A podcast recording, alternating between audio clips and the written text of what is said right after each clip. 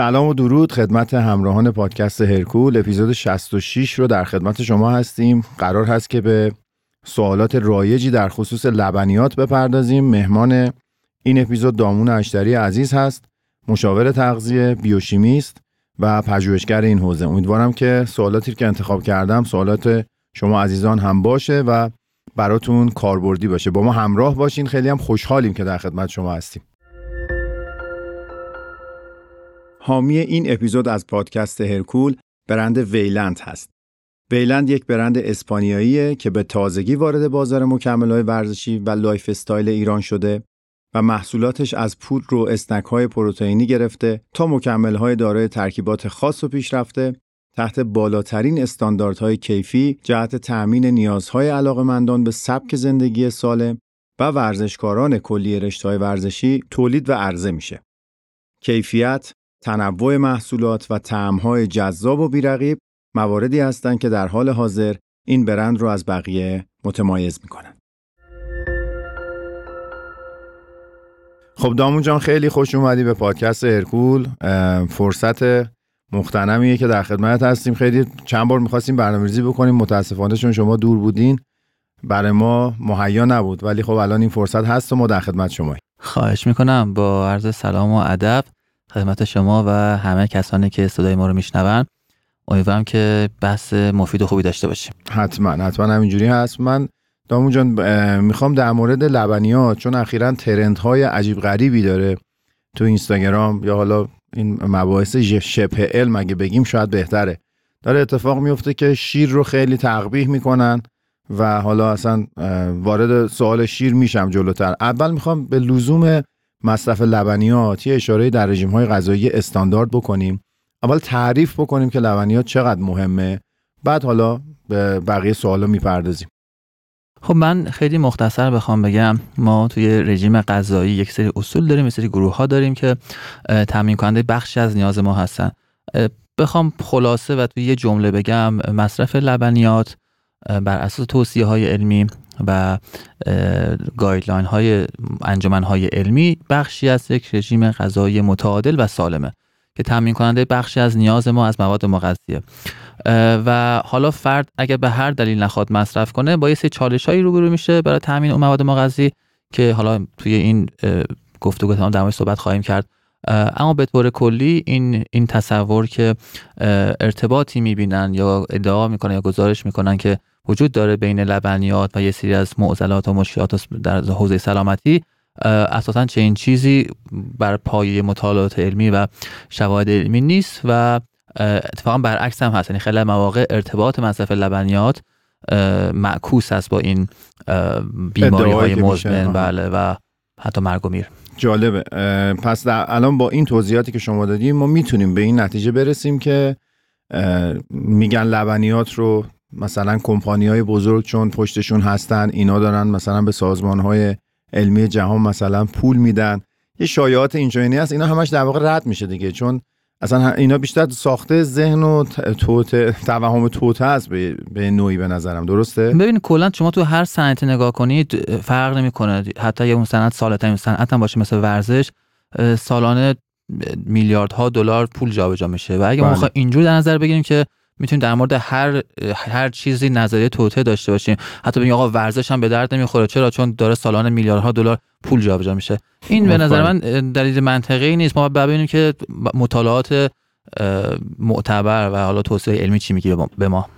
یه حسنی هم که فکر می‌کنم مطالعات علمی وسیع در دنیا داره اینه که مؤسسه های مختلفی دانشمندان مختلفی در نقاط متفاوتی از جهان به نتایج مشترک گاهی می‌رسن تا اون تبدیل به یک مثلا موضوع علمی میشه مقدار شواهدش بیشتر میشه.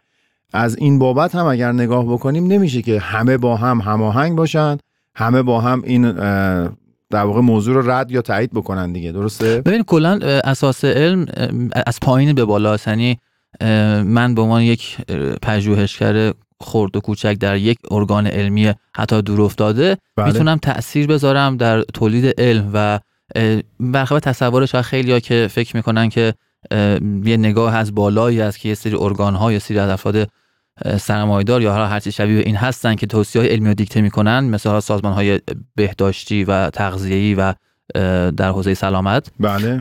اتفاقا برعکس اونها میان چون صاحب نظر اونجا هستن جمع آوری می‌کنن. داده هایی که پژوهشگرهای مختلف دنیا روش کار کردن سالا توی دهه های مختلف. یعنی در واقع یک توصیه علمی از پایین به بالاست از آزمایشگاه به بالا از آزمایشگاه شروع میشه برخلاف تصوری که فکر میشه یا گفته میشه بعضیا که این قضیه از بالا به پایین و یک ارگان علمی می‌خواد فلان کار رو بکنه فلان دیدگاه داره و می‌خواد دیدگاه خودش رو بقبولونه. پس همون بیشتری می‌تونه یه حالت سوء تفاهم داشته باشه که خیلیا دارن ساخت ذهن خودشون هست و سعی می‌کنن این باور رو برای جلب توجه گاهی توی اینستاگرام یا فضای اینچنینی استفاده بکنن. سوال بعدی من اینه که آیا لبنیات رو ما صرفا با هدف تامین کلسیوم مصرف می‌کنیم یا اینکه نه لبنیات خواص دیگه ای داره کارکرد دیگه ای در بدن داره و حالا خود شما اصلا در یک سوال ساده تر لبنیات رو برای چی توی رژیم جا میدی؟ ببینید مطمئنا وقتی اسم لبنیات میاد بحث تامین کلسیوم خیلی مهمه. اگرچه لبنیات خیلی فراتر از بحث کلسیوم هست اما حتی اگه حالا موضوع کلسیوم بخوام اول بگم ما وقتی آمارهای جهانی رو نگاه می‌کنیم اغلب کشورها حتی بعضی کشورهایی که به لحاظ اقتصادی هم سطح خوبی دارن دریافت کلسیوم روزانهشون از اون مقداری که باید باشه. اگه فرض کنیم مقدار هزار میلی گرم در روز بذاریم اگرچه برای بعضی از افراد بیشتر از این مقدار هست اگه همون هزار میلی گرم در نظر بگیریم بیشتر کشورها به این مقدار نمی‌رسن. حتی با وجود مصرف لبنیات جز بخشی از شیوه زندگیشون. به خاطر همینه که اگر ما بیایم لبنیات رو حذف کنیم به عنوان یک گروه غذایی مهم می‌بینیم که بخش اعظمی از کشورهای دنیا و مردم دنیا نمی‌تونن اون کلسیوم روزانهشون اون هزار میلی گرم رو دریافت بکنن. حتی همون کشورهایی و همون جوامعی که مردمشون کلسیوم کافی هم دریافت نمی‌کنن هم همون کلسیوم کم از طریق لبنیات هست. به خاطر همینه که وقتی نگاه می‌کنیم آمارهای جهانی و چه اون کشورهایی که لبنیات خوب مصرف می‌کنن چه اونایی که نمی‌کنن بخش زیادی از اون کلسیوم مصرفشون از طریق لبنیات هست. حالا شیر، ماست، پنیر و غیره. به خاطر همین اگرچه ما جایگزین هایی داریم برای لبنیات اما این واقعا لبنیات که منبع غنی با قابلیت جذب مناسب برای کلسیوم و حذف لبنیات از سفره غذایی واقعا دریافت کلسیوم به شدت کاهش میده و کلسیوم هم یک, یک ماده معدنی بسیار مهم هست در سلامت بدن ما در واکنش های فیزیولوژیکی و بیوشیمیایی و همینطور سلامت استخوان ما که نقش مهمی رو بازی خیلی بسیار, بسیار. این فقط بخش کلسیوم بود. اما بغیر از بحث کلسیوم ما شیر منبع خیلی خیلی خوبی از پروتئین هست. یه پروتئین بسیار با کیفیت که مثلا تو کشور ما که ما موزل طرف پروتئین داریم و سرانه مصرف پروتئین پایین هست به دلیل اینکه به حال منابع پروتئینی آره فرهنگ غذایی هم مثلا گرون بودن منابع پروتئینی و داره بدتر همیشه. شیر می‌تونه یک منبع نسبتا با قیمت مناسب از اقتصادی باشه با پروتئین بسیار با کیفیت. به غیر از اون بحث ویتامین های دیگه مثلا ویتامین گروه B می‌تونه منابع دیگری باشه برای مصرف لبنیات. پس مصرف لبنیات صرفا برای کلسیومش نیست و تأمین کننده بخش از پروتئین و بخش از مواد مغذی هست که ما در طول روز بایستی مصرف کنیم. عالیه. در مورد شیر صحبت کردی و اینکه منبع خیلی خوبی برای پروتئینه می‌خوام اشاره کنم زمان آرنولد حتی به طور اخص خود آرنولد روزی یه گالون شیر مصرف می‌کرده و شاید الان مثلا بعضی مورد انتقاد قرار بدن ولی تقریبا فکر می‌کنم نزدیک سه ممیز هفت لیتر میشه در روز اگر به معیار امریکاییش بگیریم. خیلی میزان بالاییه ولی مصرف می‌کردن خیلی رایج بوده. آرنولد و تمام افرادی که در اون زمان باهاش تمرین می‌کردن و قهرمانای اون دوره تاکید زیادی رو مصرف شیر داشتن. و نگرانی آیا الان اگر کسی بخواد با توجه به توضیحاتی که شما دادین غنی بودنش از پروتئین نگرانی وجود داره اگر نوجوان های الان این پادکست رو میشنون و می‌خوان برن سراغ شیر و شیر رو به مقادیر زیادی مصرف کنن چون یه مقدار ارزون تر ممکنه باشه آیا مشکلی هست تو این زمینه؟ ببینیم برای توصیه کلسیوم ما میگیم که یعنی بر اساس توصیه های علمی نباید دریافت کلسیوم بیشتر از 2000 میلی گرم در روز باشه. بله. حالا تو رده های سنی ممکنه مختلف فرق بکنه اما اما یه چیزی هم هست که تو افراد مختلف متفاوته. وقتی شما کلسیوم زیادی از لبنیات دریافت کنید خود به خود جذب کلسیوم کمتر میشه در بدن به صورت یک واکنش تطابقی. اما عموما توصیه بر این است که مصرف لبنیات نیاز نیست خیلی بیشتر بشه چون که به لحاظ نیاز یک رژیم سالم سه واحد لبنیات می‌تونه کاملا نیاز فرد رو برطرف بکنه. بیشتر از اون اشکال نداره اما دیگه خیلی زیاد به طوری که کلسیم دریافتی ما بیشتر از هزار میلی گرم در روز بشه می‌تونه در بلند مدت عواقبی داشته باشه. پس ما می‌تونیم مثلا بگیم در فکر کنم هر واحد لبنیات مثلا یه لیوان شیر میشه یه کاسه ماست میشه درسته؟ بله. داره. هر واحد لبنیات میشه یک لیوان شیر یا حالا یه سه چهار لیوان یا یه کاسه ماست بله. و حالا یه مقدار از 30 گرم پروتئین حتی بخش 30 گرم پنیر. حتی پنیر می‌تونه جزو گروه گوشت ها هم باشه اما خب اگه بخوایم بر کلسیوم بگیم می‌تونیم پنیر رو با ارفاق جزو گروه لبنیات هم حساب کنیم. بسیار عالی. پس نوجوان ها اگر می‌خوام مصرف کنن تا روزی سلیوان مصرف بکنن با توجه به ملاحظاتی که شما اشاره کردین. بیان دیگه اگر دیگه دارن سلیوان شیر می‌خورن دیگه حالا خیلی اگه ماست هم مصرف نکردن نگران نباشن. خیلی پنیر هم مصرف نکردن نگران نباشن. دقیقا. این ترنده هایی که وجود داره در اینستاگرام بعد دارن شیر رو انقدر میکوبن. اینا واقعا دامون جان از کجا داره آب می‌خوره به نظرت؟ ببینید رژیم های مختلف و پرطرفداری توی دنیا هست که توی شیر و لبنیات من میشه. خب مهمترینش رژیم های گیاهخواری هست اونایی که گیاهخواری محض رو دنبال می‌کنن وگان ها بله اصطلاحا که خب لبنیات بهشون من هست. خب به حال افراد خیلی زیادی هستن که تو این دسته هستن این رژیم ها رو پیروی می‌کنن. و خب این حتی بعضی از این عزیزان مصرف شیر لبنیات رو بحث غیر اخلاقی می‌دونن به خاطر اینکه از موجود زنده داره استفاده میشه سوء استفاده میشه و به استثمار کشیده میشه. بله. اما حالا به بحث اخلاقیش نمی... نمیشم. شاید واقعا صحیح باشه. من نمی‌خوام وارد بحث فلسفه اخلاقی بشم. قضاوتش آره. یه بخش بخش گیاهخوارا هست. بخش هم رژیم کتوژنیک هست که عملا بخش زیاد از لبنیات هست میشه مثلا شیر و ماست. که اونم به حال توی این یکی دو, دو, دو دهه اخیر خیلی پرطرفدار شد این رژیم همه جای دنیا. حالا تو کشور ما بحث طب سنتی هم هست و به حال خیلی از افراد ممکنه به این چیزا اعتقاد داشته باشن که میگن شیر جز سردیجات هست و این برای بدن ضرر داره و منشأ خیلی از بیماری هاست. اگرچه خب صحت نداره به لحاظ علمی اما این سه دیدگاه به نظر من که در کشور ما داره توی این, این یکی دو دهه اخیر خیلی پرطرفدار میشه باعث شده که ذهنیت جامعه از یه جایی به بعد آماده شد که آقا لبنیات ممکن خوب نباشه و وقتی طرف می‌بینه که فلان متخصص فلان دکتر فلان پژوهشگر در مورد لبنیات صحبت می‌کنه و بعد میگه با اون آمادگی ذهنی که توی فرهنگ ما بوده مثلا در مورد به سنتی بله. بیشتر آماده پذیرشی میشه که ظاهرا لبنیات خیلی هم خوب نیست تازه می‌تونه بد هم باشه اما اساسا شما می‌تونین بگید مصرف شیر لبنیات نمی‌دونم. غیر اخلاقی اوکی من اصلا می‌تونید منو متقاعد کنید. شما می‌تونید بگین که من دوست ندارم شیر لبنیات بخورم. من می‌تونم متقاعد بشم که اگه شما به لبنیات حساسیت داشته باشید چون بخش قابل توجهی یعنی قابل توجه که در یکی دو, دو درصد جامعه به لبنیات ممکنه حساسیت داشته باشن به پروتئینش به بله. بخش خیلی بیشتری به قندش حساسیت داشته باشن. اینا میپذیرم اما اینکه بگین شیر لبنیات مضره و علمی نیست و باعث میشه بیماری های مزمن بیشتر بشه و حرفای از این قبیل اینو نمی‌تونم بپذیرم. یعنی تا جایی که شما سلیقه خودتونه نظر خودتونه یا به بحث اخلاقی اون قابل بحثه. اما اینکه مصرف شیر لبنیات علمی نیست و به سلامتی ما ضرر می‌زنه به هیچ ما صحت نداره. در واقع ما نمی‌تونیم نظر شخصیمون رو در مقابل علم قرار بدیم به هیچ بله و این اصلا روی کرد روی کرده درست نیست. حالا یه سوال می‌خوام بپرسم. این سوال تجربیه شاید اصلا باش بر نخورده باشی شاید هم برخورده باشی. خیلی از قهرمانای پرورشندام می‌بینم مثلا در یک الا دو ماه منتهی به مسابقه و بعضیاشون حتی جانب احتیاط بیشتری رعایت می‌کنن و مدت طولانی تری اصلا شیر و لبنیات رو از رژیم غذاییشون حذف می‌کنن. چرا؟ چون اعتقاد دارن میگن دلیلش رو نمی‌دونن. میگن ما می‌بینیم که پوستمون یه مقدار اصطلاحا کلوفتر میشه انگار یه آبی بدن احتباس می‌کنه زیر پوست. وقتی نمی‌خوریم این حالت رو نداریم.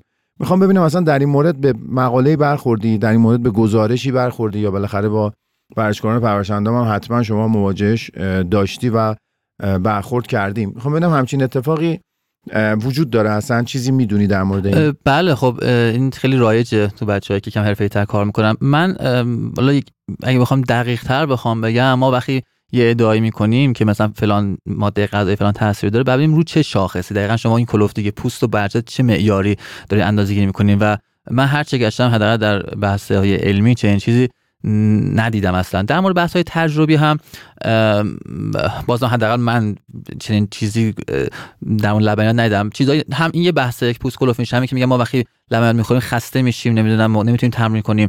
و میشیم. آره و نکته که خیلی جالبه اینو دوست داشتم یه روزی شاید در قالب یک مطالعه انجام بدم و هیچ وقت پیش نیامد این بود که افرادی که چنین گزارشهایی می‌کنن افرادی که با شیر لبنیات میگن روی کارایشون روی بدنشون تاثیر منفی می‌ذاره به لحاظ ظاهری. اساسا افراد هستن که خودشون اعتقاد به این قضیه دارن که شیر لبنیات خیلی چیز خوبی هم نیست یا مثلا دیدگاه هایی دارن. بحث تو بحث طب سنتی. اصلا نمی‌خوام قضاوت کنم که چون این دیدگاه دارن دارن حرف اشتباهی می‌زنن. به هیچ بله. عنوان. صرفا مشاهده من بود که وقتی مثلا یه دوره چند سال پیش هر کسی این گزارش ها رو می‌کرد من ازش چند سوال میپرسیدم که جنبه دیدگاهش نسبت به لبنیات اعتقادی هست یا نه. برام جالب بود که خیلی از این عزیزان دیدگاه اعتقادی داشت اعتقادی منفی داشتن به شیر لبنیات و فکر می‌کنم شما وقتی یه باوری داشته باشید حتی می‌تونید فکر کنید پوستتون هم کلوف میشه یا حتی فکر کنید که تمرینتون هم بد میشه یا سابقه آسیب دیدگیتون به لبنیات مرتبطه و چیزایی از این قبیل. دقیقا. میشه اون اثر پلاسیبویی که می‌ذاره شاید اینجا واقعا کار می‌کنه. چون دیگه امروز نمی‌تونیم ما منکر بشیم که اثر پلاسیبو وجود داره. خب خیلی عالیه. این سوال رو هم بپرسم یه استراحت کوتاه بکنیم. می‌خوام ببینم که لبنیات کمچرب واقعا خواص کمتری داره نسبت به لبنیاتی که کامل به حساب میاد یعنی فتش کامله یا اینکه این ادعا هم باز دوباره یک باوریه که جای حرف داره. ببین من این قضیه رو یکم از بالا بخوام نگاه بکنم. بس اول که میدیم توصیه های علمی همچنان بر اساس شیر لبنیات کمچرب هست. یعنی ارگان های علمی ما رو تشویق می‌کنن که ما بریم به سمت لبنیات کمچرب. بله. اما در بحث فردی یکم شاید قضیه متفاوت باشه. ببین من فقط می‌خوام یه دیدگاهی بدم که یک توصیه علمی چطور شکل می‌گیره. شما در نظر بگیرید ما در دنیایی هستیم یا مثلا ها در کشورهای غربی که چاقی بیشتر هست که 60 70 درصد جامعه جامعه ما همین البته. 60 70 درصد جامعه ما مبتلا هست به اضافه وزن و چاقی. خب؟ وقتی توی همچین جامعه زندگی می‌کنیم اون کسی که قراره به یک به عنوان صاحب نظر توصیه علمی بکنه سعی می‌کنه گزینه هایی رو به شما توصیه کنه که شما کالری کمتری دریافت کنین چون جایگزینی شیر پرچرب با شیمش کمچرب می‌تونه کالری روزانه شما رو به طور قابل توجهی تغییر بده. و اگه شما بتونید این فرهنگ رو جا بندازین که مردم یک کشور به جای شیر پرچرب از شیر کمچرب استفاده بکنن می‌تونیم این پیش بینی رو بکنیم و این خوشبینی رو داشته باشیم که در آینده ریسک چاقی اضافه وزن حداقل اون بخشش که به چربی لبنیات و کالری لبنیات مرتبط میشه کاهش پیدا کنه. این یه بحثی که بخوام بدونم که تو بدون تو دیدگاه اون صاحب نظر و اون ارگان علمی چی میگذره. بله. اما به لحاظ فردی اون تصوری که شاید 20 سال پیش نسبت به لبنیات پرچرب بود که خیلی منفی تر بود به نظرم داره کمتر شده خیلی از مطالعات نشون دادن که واقعا شیر لبنیات پرچرب اونقدر هم بد نیست. مخصوصا اگه شما بتونید در قالب کالری مناسب اونو دریافت کنید و این پرچرب بودنش باعث نشه که شما بریم به سمت کالری بیشتر چون این چربی می‌تونه کالریش رو تقریبا دو برابر بکنه. دو برابر یکم کمتر یک کنیم تا دو برابر بکنه. بله. و این مستلزم اینه که شما اگه می‌خواین جایگزین کنین شیر کم چربتون با شیر پرچرب بعد نظر بگیرین که این مقدار کالری ها 200 یا 300 کیلو کالری در روز چه قرار بکنه با رژیم شما؟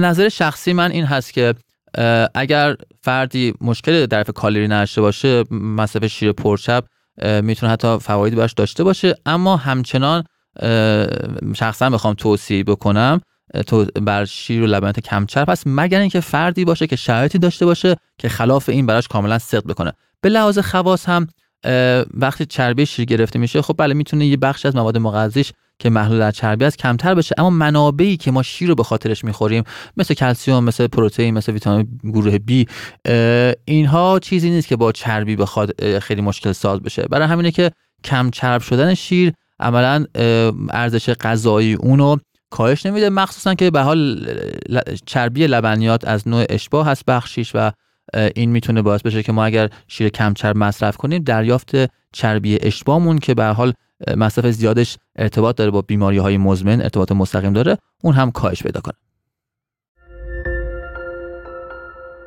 همه ما می‌دونیم که حفظ رژیم غذایی و تأمین پروتئین جهت تأمین نیازهای بدن اغلب کار مشکلیه. پروتئین نه تنها جهت تأمین نیازهای تغذیه روزانه بلکه برای بهبود ریکاوری و حفظ و رشد عضلات بسیار ضروریه. به همین علت شرکت ویلند محصولی رو با نام وی 100 تولید و در حال حاضر به بازار عرضه کرده. این محصول حاوی 100 درصد پروتئین وی هست بدون افزودنیه و حاوی های گوارشی برای حذف و جذب کامل و گزینه مناسبیه برای افرادی که حساس به لاکتوز هستند. این محصول فاقد گلوتن، شکر و شیرین کننده های مصنوعی و با استویا شیرین شده و در حال حاضر در سه طعم جذاب کاپوچینو، کوکی و کرم و سالتت کارامل در داروخانه های سراسر کشور عرضه میشه. خب با توجه به اینکه محصولات خیلی زیادی به دنیای فیتنس اضافه شده لبنیاتی که ما الان داریم مصرف می‌کنیم انواع مختلفی داره از لحاظ درصد چربی یا حتی پروتئین الان همه دیگه با ماستای پروتئینی آشنایی دارن دیگه می‌خوام بدونم که آیا ما ماست پروتئینی که مصرف می‌کنیم که پروتئینش غنی شده است بیشتره؟ اینو می‌تونیم بیاریم تو سهم لبنیات بذاریم یا نه؟ بله. ببینیم ما تو بحث رژیم های غذایی که نیاز هست پروتئینش بالاتر بره مثل ورزشکاران حالا مقاومتی کار حقیقتا یک ابزار بسیار بسیار کمک کننده است. این ماست و شیرهای پرپروتئین حقیقتا تنها دلیلی که من می‌تونم اینو برای یک فرد توصیه نکنم قیمتشونه که یکم بیشتر هست. و اگر نه اگر دست من شخصا به عنوان کسی که می‌خوام برای یه نفر برنامه غذایی بنویسم باز باشه بسیار بسیار می‌تونن کمک بکن می‌تونه کمک بکنه به من که هم بتونم اون بحث کلسیوم و مواد مغذی که شیر داره رو به فرد برسونم در قالب یک توصیه و یک رژیم متعادل همین که دستم خیلی خیلی خیلی می‌تونه باز باشه تو بحث پروتئین. و حقیقتا تو این چند سالی که این محصولات وارد بازار ما شده باعث شده که افرادی که می‌تونن اونا رو مصرف کنن بتونن در کالری های پایین تری اون پروتئین بالا رو در نظر بگیرن. چون که خیلی این محصولات به لحاظ کالری هم کالری پایین تری دارن به لحاظ چربی چربی پایین تری دارن و چه چیزی بهتر از این که شما محصولی داشته باشید که کلسیم کافی داشته باشه و مواد مغذی کافی داشته باشه و از اون طرف هم پروتئینش دو برابر سه برابر یا چهار برابر شده باشه. دقیقا. ماستای هستن شرکت هایی که حتی چربیشون صفره و از این بابتی که شما میگین بسیار می‌تونه کمک کننده باشه و چقدر خوب که میشه در سهم لبنیات اینها رو محاسبه کرد. دامون جان می‌خوام ببینم برای مصرف لبنیات حالا علاوه بر اینکه حالا ریز ریز در قالب صحبت ها اشاره شد نکات خاصی هست که اگر کسی بخواد مصرف بکنه باید در نظر بگیرتش در خریدش در مصرفش در حالا هر مورد دیگه ای ببینیم به طور کلی به لحاظ سلامتی بخوام اول بگم شیر و لبنیات تقریبا تمام شاخص های سلامتی رو می‌تونن بهبود بدن. یعنی ریسک بیماری های مزمن پروفایل چربی ما پروفایل قندی ما التهاب ما ریسک سرطان ما رو کاهش بدن. تنها چیزی که اگر شاید بخوایم خیلی محافظه کارانه توصیه بکنیم شاید بگم بهترین نوع لبنیات می‌تونه لبنیات تخمیری باشه. چرا اینو میگم؟ چون شیر توی تمام واقعا بیماری مزمن تاثیر مثبت داره. اما شاید یک مورد که شاید مناقشه برانگیز باشه اثر شیر روی سرطان پروستات هست. که مثلا دیدن مصرف شیر زیاد یا شیرهای پرچرب می‌تونه مشکل ساز باشه که اونم اگر شیر تخمیری مصرفش لبنیات تخمیری مصرفشه اصلا می‌تونه اثر رو معکوس بکنه. به خاطر همینه که چه شیر کم چرب چه شیر پرچرب بسیار مفید در کاهش بیماری مزمن و افزایش طول عمر حتی. اما بخوایم محافظه کارانتر بریم بهتره بریم به سمت شیر و لبنیات کمچرب. اگه بخوایم بازم محافظه کارانتر بریم در قالب سالم تر بودن گروه لبنیات می‌تونیم لبنیات تخمیری هم به رژیم غذایی ما اضافه بکنیم. تخمیری دامون جان دقیقا کدومه؟ مثالش رو میشه شما الان توی بازار ما خیلی از ماستا این در که فراوری که روشون صورت گرفته روشون نوشته که مثلا تخمیری هستن. و اینا باعث میشه که هم اثر مثبتی داشته باشن روی اون میکروبیوم دستگاه گوارش ما. که اونم خودش ارتباط مستقیم به سلامتی داره. و همین که تو مطالعات مشاهدی دیدن که اونایی که این لبنیات مصرف می‌کنن اثرات مثبتشون روی چربی خون، قند خون، التهاب و ریسک بیماری مزمن قابل توجه تره. عالیه. یعنی یعنی حتی داری به این ماستایی که روش پروبیوتیک هم نوشته اشاره بله، می‌کنی به نوعی بله، دیگه. بله بله. بسیار عالیه. و سوال دیگه هم اینه که این شیرهای گیاهی مثل شیر بادام و اینا که خیلی هم الان توی دنیای فیتنس پرطرفدار و پرمصرف شده اینا رو اگر کسی مصرف می‌کنه می‌تونه جایگزین شیر بکنه. چون خیلی ها به شیر حساسیت دارن به لاکتوز حساسیت دارن نمی‌تونن. حالا شاید هم نخوان همیشه شیر بدون لاکتوز مصرف بکنن. آیا این شیرها چون الزاما اسم شیره می‌تونه جایگزین لبنیات بشه یا اینکه خیر؟ ببینید شیرهای گیاهی که در بازار هست چون با همین هدف ساخته شده به لحاظ تجاری اینا معمولا غنی شده با کلسیوم هستن. خب؟ بله. یعنی شما از سوپرمارکت خرید کنین می‌تونین مطمئن باشین کلسیوم شما تامین می‌کنه. اما اگه خود فرد بخواد درست بکنه اینها رو به لحاظ کلسیوم گزینه مناسبی نیستن. پس اگه کسی هستین که گیاه‌خوار هستین یا به هر دلیلی نمی‌تونین شیر مصرف کنید بهتر بریم سراغ شیرهای گیاهی که از بیرون خریداری می‌کنین که غنی شدن. چون که اون چیزی که در خونه شما درست می‌کنین کلسیمش پایینه.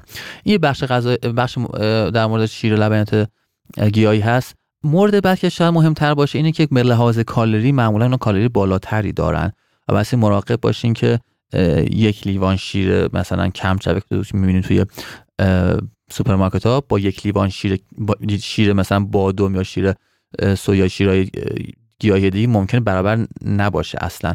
بله. به خاطر همینه که این نکته من در نظر گرفت که حتی اگه شما کلسیومش هم بتونید تامین کنین بخش کالری ممکنه یکم توی رژیم مثلا رژیم کاهش وزن می‌کنه که اذیت بکنه عالی و نکته آخر اونم این که این تأکیدی که روی مصرف ویتامین دی میشه همراه با کلسیوم برای جذب بهترش واقعا باید مد نظر قرار گرفته بشه یعنی واقعا انقدر تاثیرگذار. هست ببینید ما توی بخش کلسیوم یه دریافت کلسیوم روزانه داریم که توی اون ماده غذایی هست. بله. یه آیتمی هست که تحت عنوان بایو اویلیبیلیتی یا زیست دسترسی.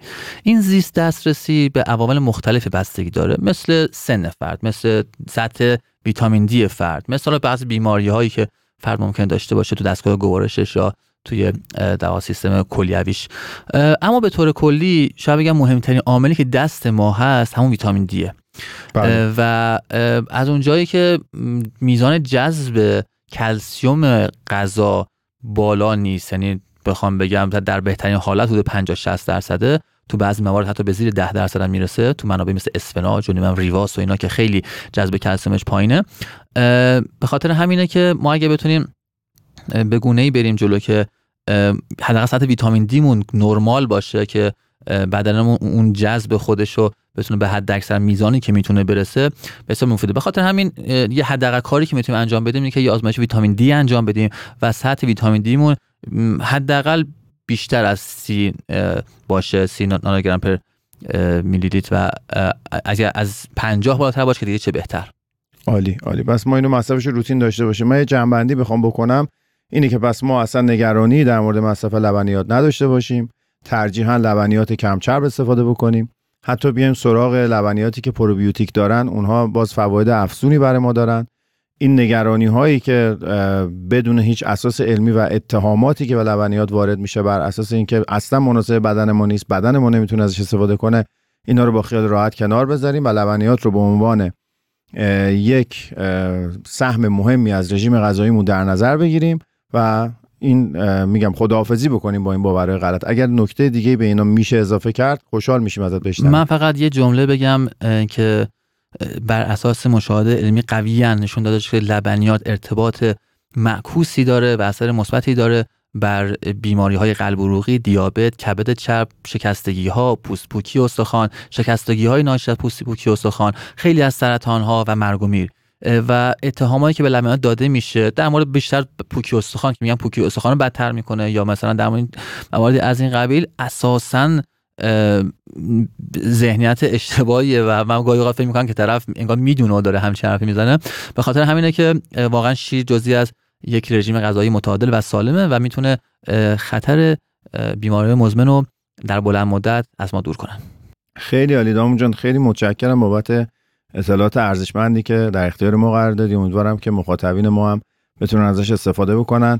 با توجه به اینکه می‌دونم در پژوهش‌های علمی خیلی در واقع دستی بر آتش داری و دوست داری که این زمینه رو ادامه بدی بیا یه کمی ازت دعوت می‌کنم در خصوص ورزشکاران و پرورش اندام یا حالا کسایی که تو هایپرتروفی دارن کار می‌کنن یه کمی شماهایی که حداقل با مسائل روزش آشنایین به سمت اینها هم برین. در آینده اگر فرصتی بود که خیلی باعث خوشحالیه. بچههایی که تمرین رو مثل شما خودشون تجربه می‌کنن با تجربه در این حوزه موضوعاتی رو سراغش برن و تحقیق بکنن که خیلی کاربردی تر باشه.